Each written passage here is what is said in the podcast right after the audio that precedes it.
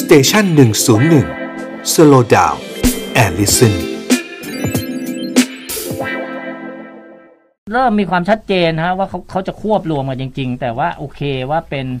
การศึกษาความเป็นไปได้ แล้วเขาก็บอกว่าเขาจะไปดำเนินการตามขั้นตอนที่เกี่ยวข้องกับการควบรวมเนี่ยนะฮะแล้วก็เป็นที่เขาจะเซ็นกันวันนี้ก็จะเป็นบันทึกความตกลงแบบไม่มีผลผูกพันเพราะผมเข้าใจว่ามันคงมีขั้นตอนอีกเยอะมากเลยใช่ไหมแล้วมันก็จะมีกฎหมายที่เกี่ยวข้องเนี่ยทีนี้ในส่วนที่เกี่ยวเนื่องกับกสทชเนี่ยเอ่อมันมันมีเกณฑ์ยังไงฮะถ้าจะมาควบรวมกันแบบเนี้ยนะฮะ ต้องเรียนครับผมเข้าใจว่าคือพอดีเพิ่งเพิ่งได้รับทราบรายละเอียดเหมือนกันนะครับ แต่ ครั ยั บ งยังไม่ชัดเจนเท่าไหร่ ฮะ อืม แล้วก็เข้าใจว่าสำนักงานกสทชเนี่ยจะเชิญทาง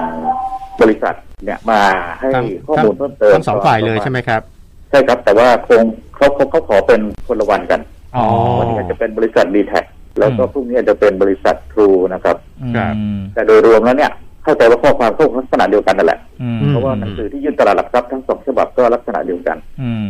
โดยรวมต้องเรียนอย่างนี้ครับว่าถ้าถ้าฟังอย่างเงี้ยก็เหมือนกับว่าดีแท็รวมกับทรูแล้วเป็นบริษัทใหม่ ครับ ครับ ทั้งดีแท็และทรูหายไป ครับ ซึ่งอันเนี้ยเป็นการดำเนินการตามพรบบริษัทมหาชนนะนะครับ อืม ครับ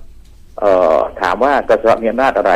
ต้องเรียนให้ทราบว่าเนื่องจากทั้งทรูกับดีแท็นะเป็นผู้ให้บริการลักษณะเดียวกัน ก็คือโมบายโอเปอเรเตอร์ให้บริการมือถือ อืม อืม ตามประกาศกสทชเนี่ยเกี่ยวกับการแข่งขันเนี่ย อืม เราบอกว่าถ้าใครก็ตามแต่เนี่ย ที่จะทำให้เกิดการลดการแข่งขันในใน ครับ ตลาดเดียวกันเนี่ย ฮะ ครับ อย่างเช่นไปซื้อหุ้น ฮะ เอ่อมากกว่าร้อยละสิบนะครับ หรือซื้ออสังเอ่อหรือซื้อสินทรัพย์ทั้งหลายทั้งปวงเนี่ย อืม ต้องทำรายงานวิเคราะห์มาให้กสทชพิจารณา อืม นะครับ อืม ซึ่งในประกาศเกี่ยวกับรวมกิจการอีกฉบับหนึ่งอะก็บอกว่าบริษัทต้องทำรายงาน แจ้งล่วงหน้า อืม 90 วัน อืม โดยไอ้รายงานเนี่ยจะวิเคราะห์ความจำเป็นเหตุผลนะครับ โครงสร้างการบริหารโครงสร้างการเงินรวมถึงผลกระทบต่อการแข่งขันหรือผู้บริโภค ครับ ตรงเนี้ยจะต้องมีการเสนอชื่อที่ปรึกษาอิสระ ซึ่งส่วนใหญ่คือสถาบันการเงินนะครับ ที่เป็น อืม กลางไม่มี อืม ผลประโยชน์เกี่ยวข้อง อืม ให้ให้สำนักงานกระทรวงแต่งตั้งที่ปรึกษาอิสระเนี่ยจัดทำรายงานวิเคราะห์ผลกระทบทางด้าน การแข่งขันทั้งหลายทั้งปวง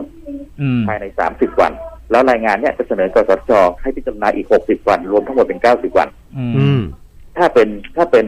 ยกตัวอย่างนะครับ บริการคนละประเภท ยกตัวอย่างอินเทอร์เน็ตกับมือถือ ครับ อะไรประมาณนั้นนะหรือดาวเทียมกับมือถือเนี่ยอาจจะเป็นบริการคนละประเภท อืม ก็เราก็ไม่คัดค้าน แต่ถ้า อืม บริการลักษณะประเภทเดียว นี่ กันเย นี่เหมือนกันเลยเนี่ย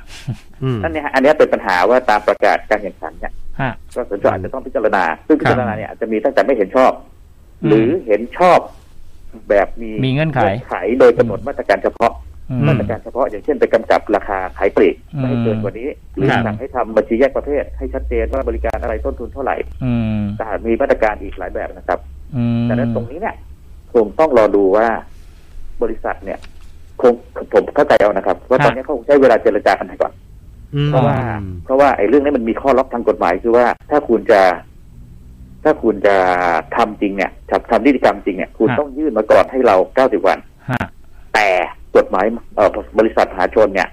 ถ้าคุณจะควบรวมบริษัทเนี่ย คุณต้องให้มติที่พิเศษเออเขาเรียกมติพิเศษของผู้ถือหุ้น อืม ของแต่ละบริษัท อืมฮึ ครับ นะครับ ถ้ามติออกทั้งสองบริษัทปุ๊บต้องจดทะเบียนใน 14 วัน อืม อ๋อ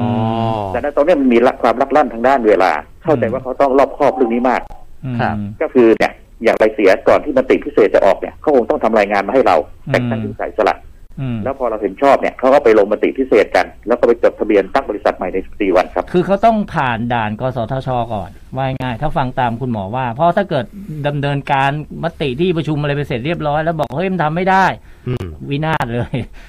เพราะฉะนั้นต้องให้กสทช มันต้องจบที่กสท โอ ช เค ก่ ก่ อ อน น หรือเปล่า อย่างนั้นหรือเปล่าฮะ ใช่ครับโดยหลักแล้วเราเห็นชอบในหลักการ อ่ แต่เราไม่ได้เกี่ยวกับเรื่องการนิติกรรม อ่าถู เรา ก บอก ถูก ว่าเอ้ย ถูก การควบรวมเนี่ยทำได้ อืม ที่เหลือเขาไปทำนิติกรรมของเขา อ่า แต่ถ้าเขาทำนิติกรรมก่อนเนี่ย ก็จะมีปัญหาว่า แล้วถ้าเราไม่เห็นชอบขึ้นมาจะเป็นอย่างไร ใช่ใช่ใช่